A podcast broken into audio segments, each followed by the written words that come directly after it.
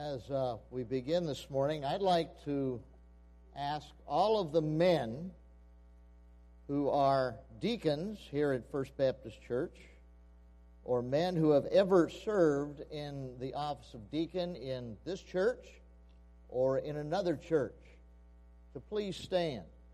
All the men, current deacons, previous deacons, everybody that served as a deacon at some time or other, thank you. Thank you for standing.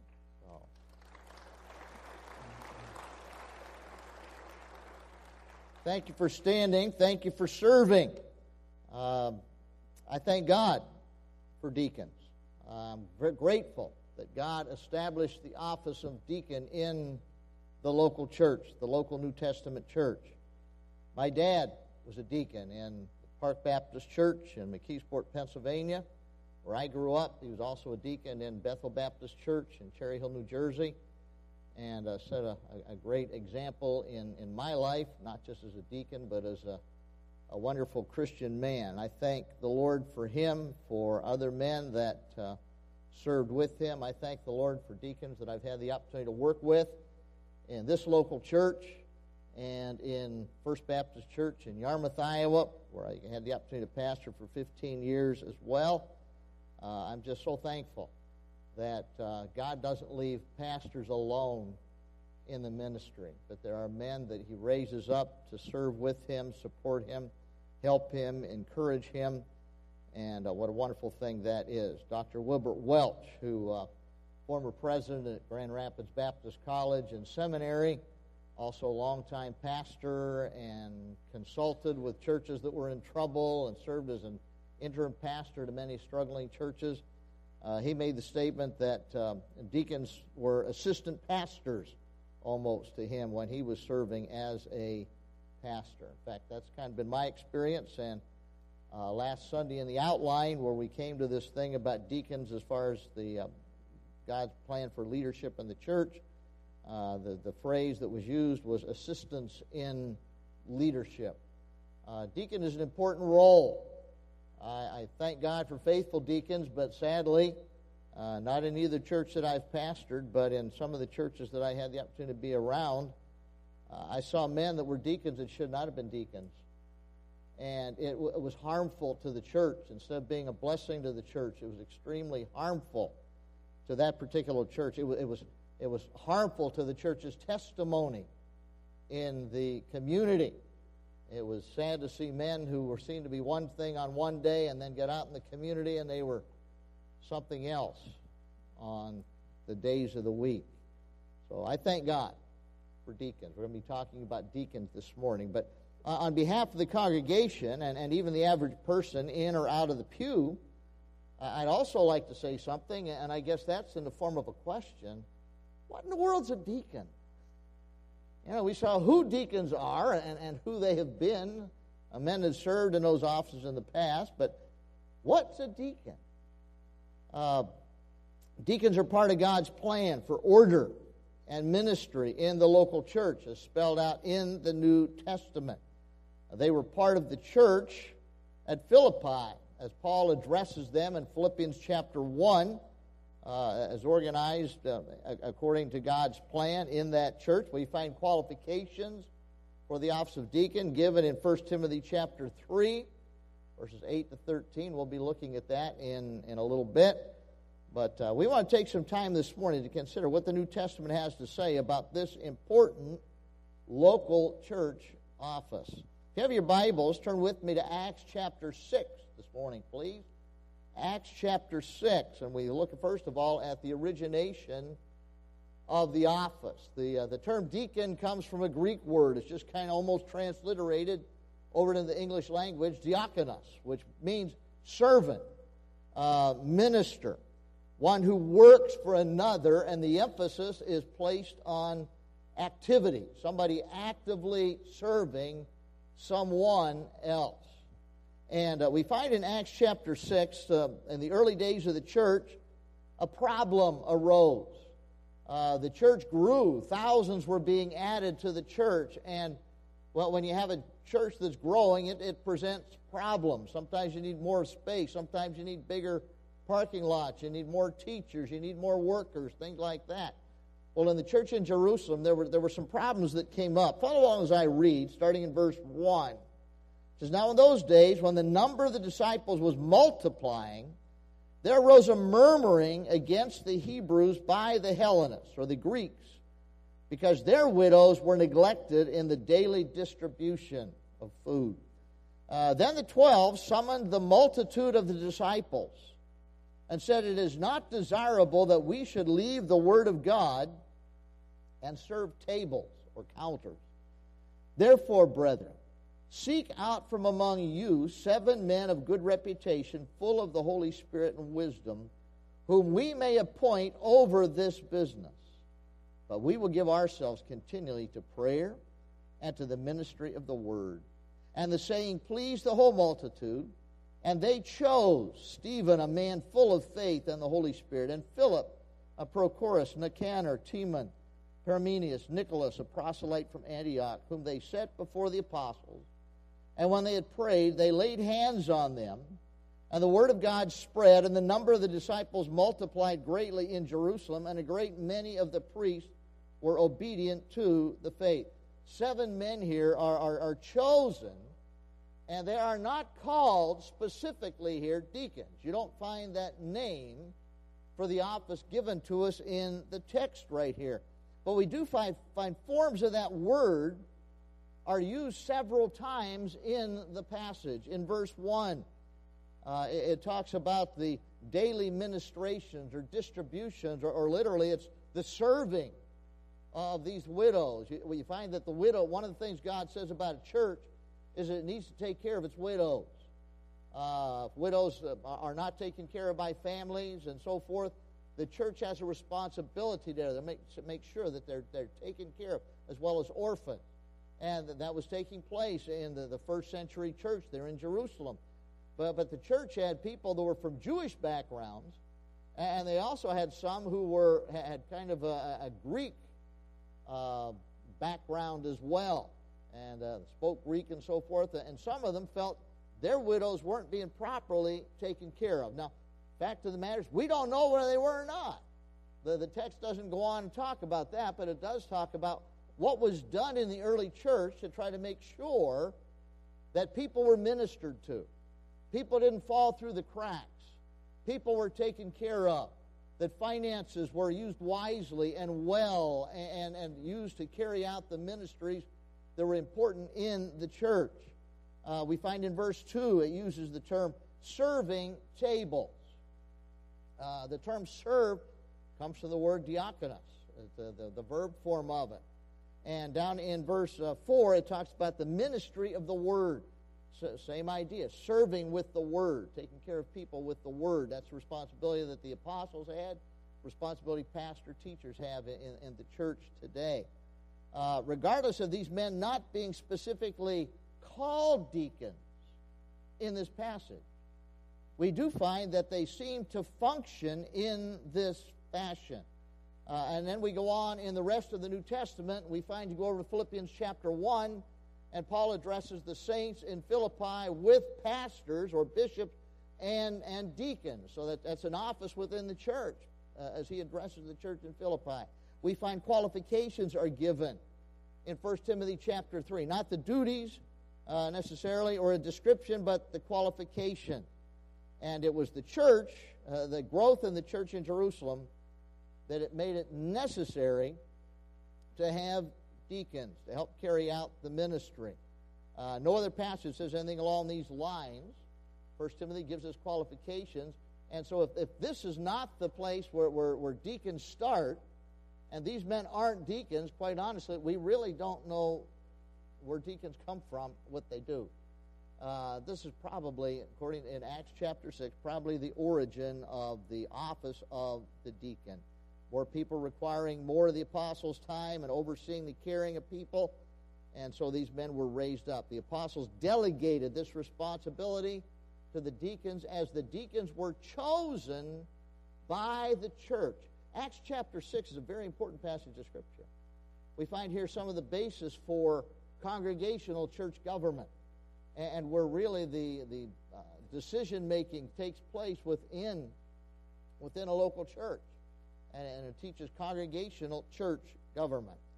We uh, come down and when we consider the uh, duties of the office, and uh, we find out that there are some responsibility duties that also have some authority connected with them, where it, uh, in verse 3, it says, Therefore, brethren, seek out from among you seven men of good reputation, full of the Holy Spirit and wisdom, whom we may appoint over this business.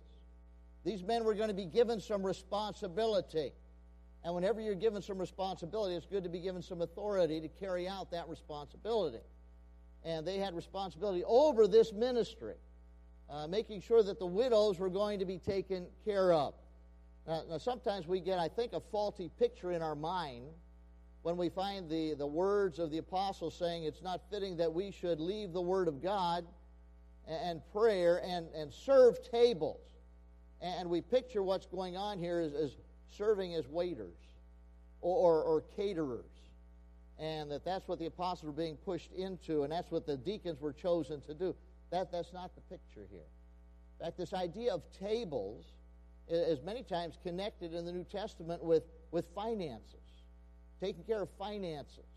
In, in uh, Matthew chapter 21 and verse 12, when Jesus went into the temple and he found the corruption that was going on there, we're told he overturned the money changers' tables uh, or, or, counters that they worked at. The, the table or the counter was a place where business was transacted. In, in uh, Luke chapter 19 and verse 23, uh, we find it, it talks there, uh, the unfaithful steward is being rebuked, and he's asked, Why didn't you take my money by, by the master? Why didn't you take my money and, and it says in the King James, put it in the bank. Literally, if you go back to the Greek text, is why didn't you put it on the counter or, or put it on the table? You know, sometimes even the English word counter we use in different ways, don't we? And a lot of times you think of a counter as a place where you transact business. You, uh, you buy something at a store, you want to purchase it, where do you go? You take it up to the, the counter. You talk about things being laid out on the counter. Sometimes you talk about people being paid under the counter or under the table, and uh, taxes and Social Security and all that stuff being uh, taken care of in situations like that. But at any rate, that's the thing that's in view here. The, the matter of handling the finances. People were bringing finances, giving to the church, and a portion of those finances were being used to take care of the widows. And there were some that our widows aren't being properly taken care of. So these men are given the responsibility to make sure that the finances being spent well to take care of the, the ministries, really, of the church. So there's some responsibility duties here over the ministry to widows. There, there are servant duties. And it wasn't just these guys using the money any way they wanted to, but it was a matter of, of being responsible to the Lord and responsible to the church and responsible to the congregation to see to it that the ministry was being carried out properly and that the church was, was operating in, in terms of, of good stewardship. And we find also implied in this passage of Scripture, we find that uh, the duties of a deacon have to do with assisting apostles in, in Acts chapter 6. And later on, when the apostles are gone, assisting elders or pastors within a local church uh, taking responsibility and, and serving and giving assistance in, in all kinds of, of situation. Uh, there's tremendous importance in the church as far as giving the, the pastors more opportunities to not neglect the ministry of the Word of God and prayer. And really, that's the, one of the main things the church is about, right? We got a message to present. Well, we're about ministering the Word of God. We're about taking God's revelation, His written Word, and also His living Word, the Lord Jesus Christ, and, and proclaiming them and helping people to apply them to their, their lives. That's one of the main functions of the church. And boy, I'll tell you what, there, there's a million different ways a pastor can be distracted from that. Uh, distracted from, from study of the Word and prayer, and, and from sharing the Word of God with people effectively as well. So God has raised up deacons to help out in, in this particular regard. In Acts 6, it was to help take care of the widows, but it can have to do with any service in the church, which would relieve pastors of burdens tending to interfere with their ministry. It can be the term can be used of those who serve in any capacity. Uh, Dr. Welch spoke about some areas that uh, deacons were, were very, be very helpful in, in serving in, assisting pastors. One is providing wisdom and insight and multiple counsel. In the Proverbs, it says that that in the multitude of counselors there is victory. In the multitude of counselors, there is, is wisdom. In the multitude of counselors, uh, there is establishing the things that need to be done. Without counsel, plans go awry, we read in Proverbs 15 22. And I thank God for, for men to be able to talk things over with, men whose brains to pick. The sad thing is, they don't always agree with me. But you know what? That turns out to be a very beneficial thing. I, I thank God for the mistakes that I've been stopped from making by wise counsel from men that I've had the privilege to work with as, as deacons. That's a very important thing. Anybody that thinks he's got it all together himself and can figure out everything himself, you know what? He is sadly mistaken. Uh, we need multiple viewpoints on things. We need people to, to not be yes men, but people to, to stand up and, and to talk things over in, in a Christ like and, and honest and open fashion, even when there's disagreement that takes place. Uh, thank God for multitude of counselors. One of the other ways that deacons can really be a help to a pastor is in undergirding and encouraging the pastor. Whether you realize it or not, no pastor's got it all. No pastor can do everything well. And uh, I thank the Lord the, that He's helped out in, in my life and my ministry by uh, where I've got weak points. He's brought men alongside that have been able to take up the slack. I'll be. I'll tell you one of my weak points. You know a lot of the other ones. You figured out for yourself. I am not a super visionary. I am not a real creative person. I'm not one who, who's big about developing all sorts of new things, new programs, and things like that. Sorry, that's not me. You know, I'm, I'm about uh, carrying on the, the ministry and ministering to people and taking care of the situation. Same thing at home.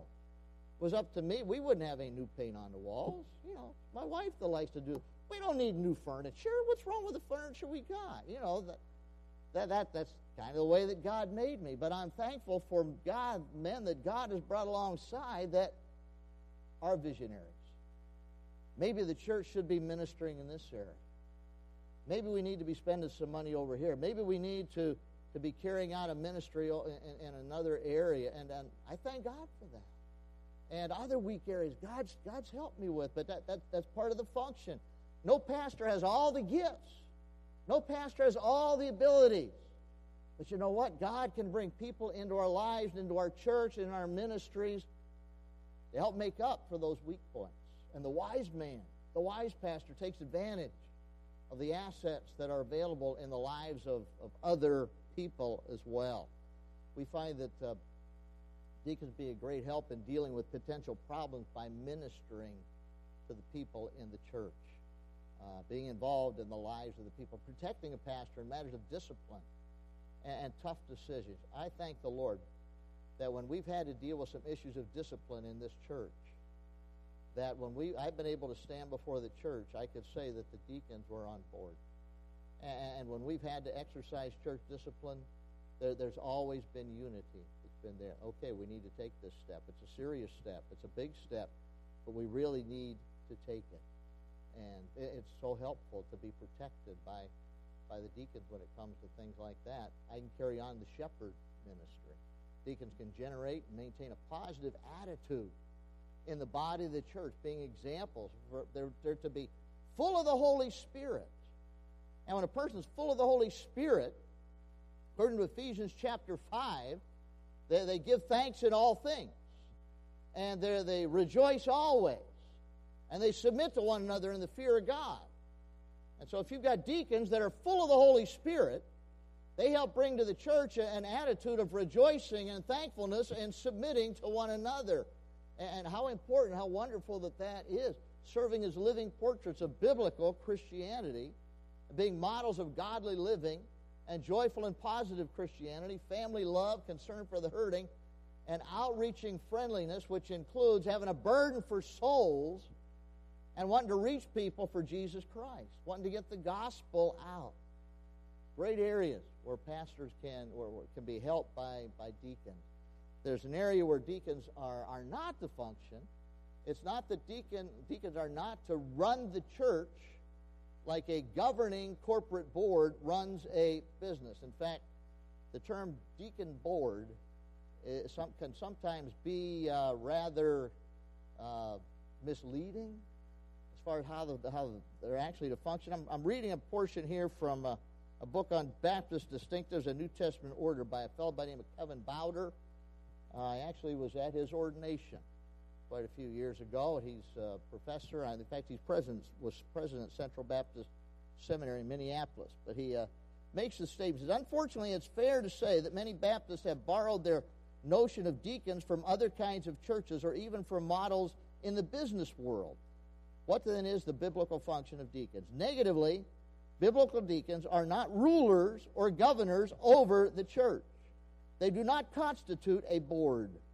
A board is a governing body that has authority to make binding decisions on behalf of an organization. In a Baptist church, however, all decision making authority is rooted in the congregation.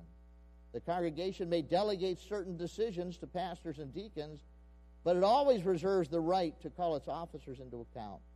Baptist churches are congregationally governed, not diaconally governed.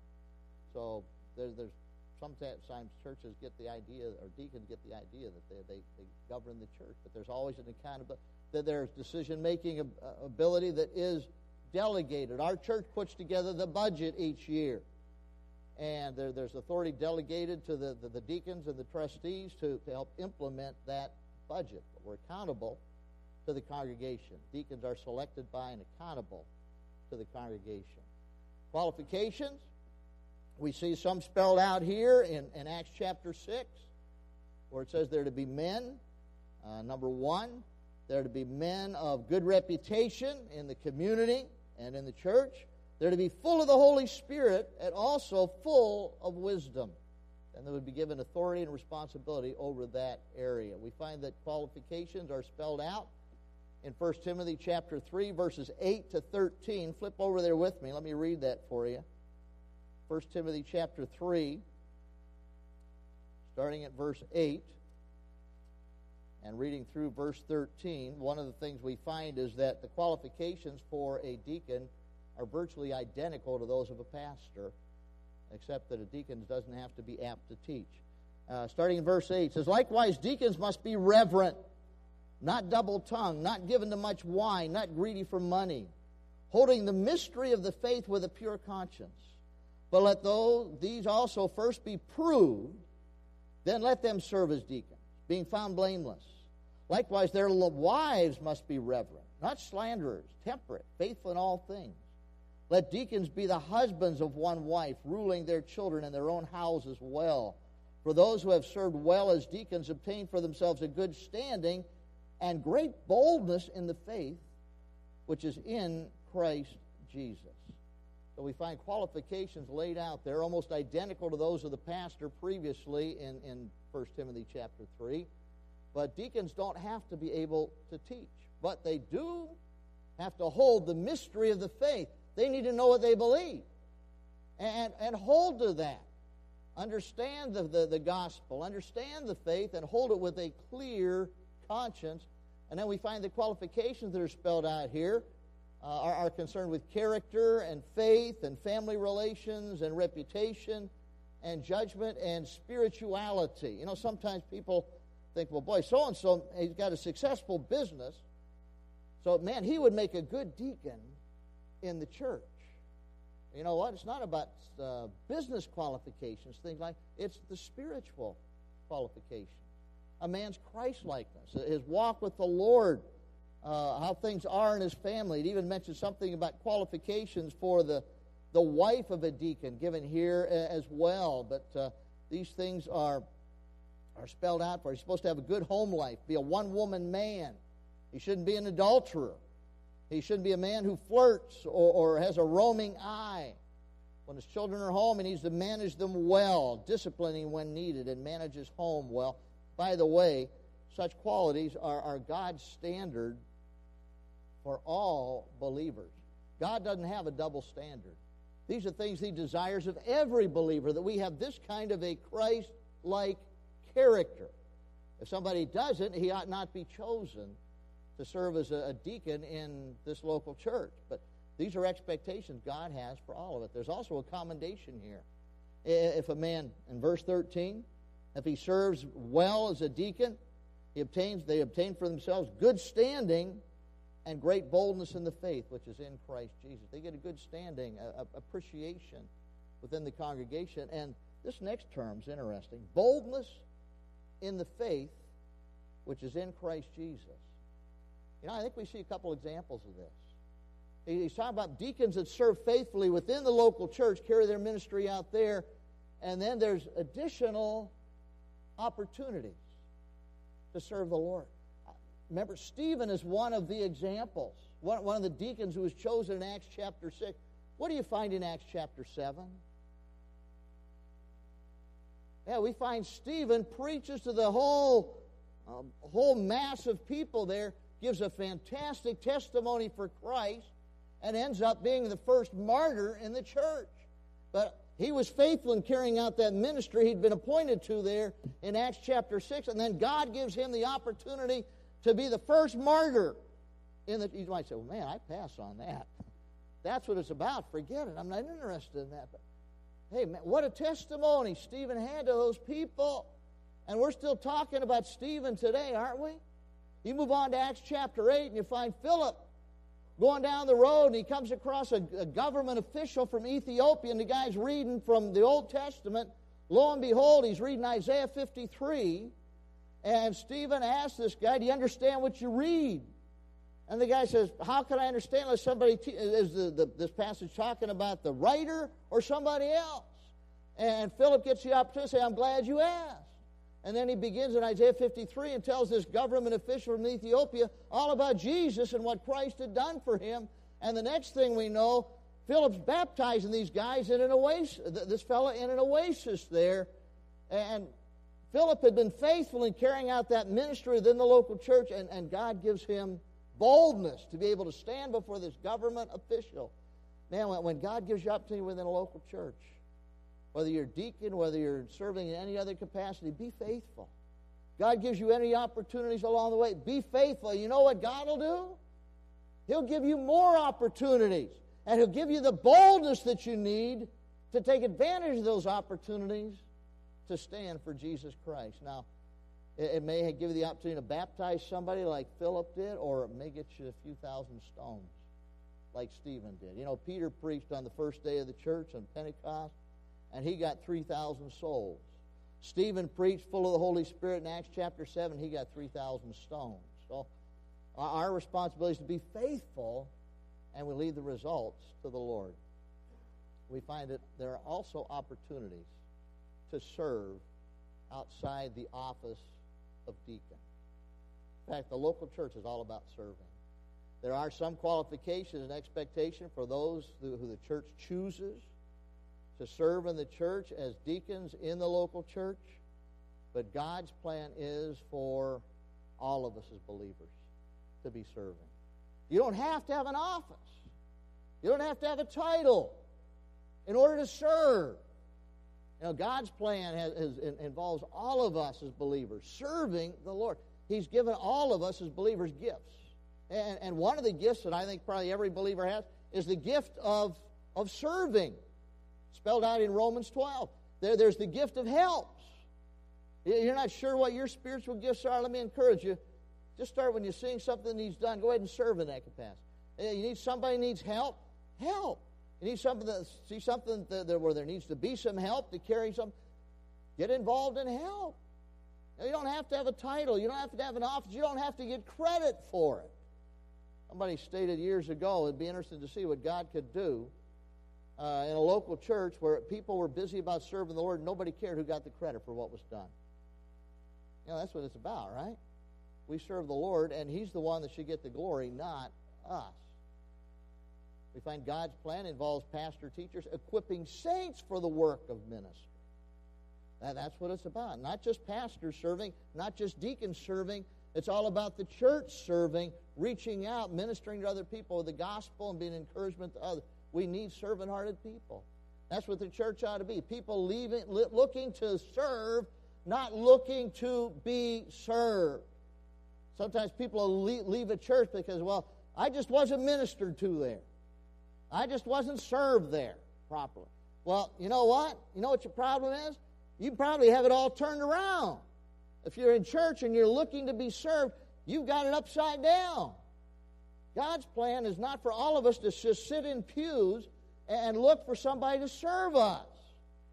God's plan is for everybody to be involved in serving the Lord. We need servant hearted people.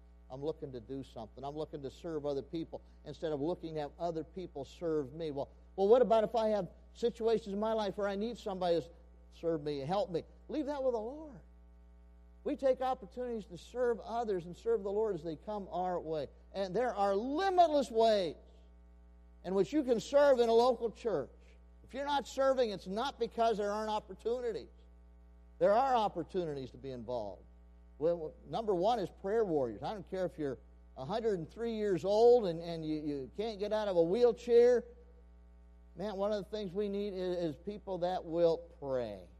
As a pastor, I need your prayers. Our deacon certainly needs your prayers. That didn't sound right, did it? But they do, and they, they would admit that they do.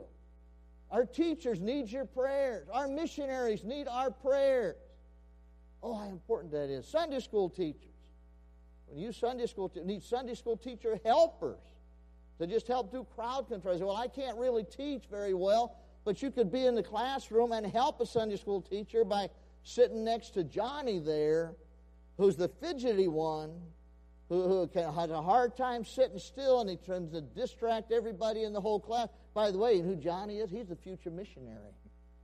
He's the future pastor. But he may need somebody that just needs to sit with him and, and help him to not distract others and to, to listen to the teacher. Children's church leaders, helpers, nursery workers. God bless nursery workers who are willing to take care of other people's babies so that they can, uh, those people can be ministered to in a local church service, not having to worry about their baby crying and different things like that. Uh, I thank God for nursery workers. Oh, what, what, what a joy they are. By the way, that's one of the reasons we try to cut things off around noon or so here, pretty close to that. And don't try to go 20, 30 minutes. I know some pretty well. I just keep going. It doesn't. You know what? It, I, I've been in junior church. I've been in the nursery. And you know what? Noontime comes around or so after you've been working with those kids in junior church and you've exhausted all your material and all your patience and, and you're ready to go. Last thing you need is a long-winded preacher going until 12:30 or 12:45. No amens. At any rate, thank God for nursery workers, ushers, greeters. You can shake a hand. You can smile. One of the most important things for people to do when they walk into a church for the first time is to be welcome, to have somebody greet them. Somebody walks into a church and nobody says hello, even notices that they're there. That's sad. And that is not Christ like either. Musicians, trustees, helping to take care of the church property, take care of the offerings, things like that. Work projects. Thank God for the toolbox ministry. Uh, but you know, there's other opportunities outside of that. Church treasurer. Thank God for Holly Kilborn, who's been our treasurer here for many, many years and done it so very, very faithfully financial secretary. Norm Avery has done that for years and years, and we and Trudy is a wife before him, and Jody Beecher stepping into that role here, uh, and, help take care of your offerings. So if you declare your your giving to the IRS, and they question you on that or anything, they've they've got a record to help you with that. Uh, library workers, cards, phone calls, emails, visits to hurting or, or needy people. Could you do that? You know, one of the things that, that I'm always fascinated by is when I go see somebody in the hospital or at home after they've had an illness or they've had a death in the family, and they will tell me, I got 32 cards from people at the church. You know what those cards mean? Somebody cares. Or, or man, I can't believe how many emails that I got from people about what I was facing in my life. How long does it take to send an email?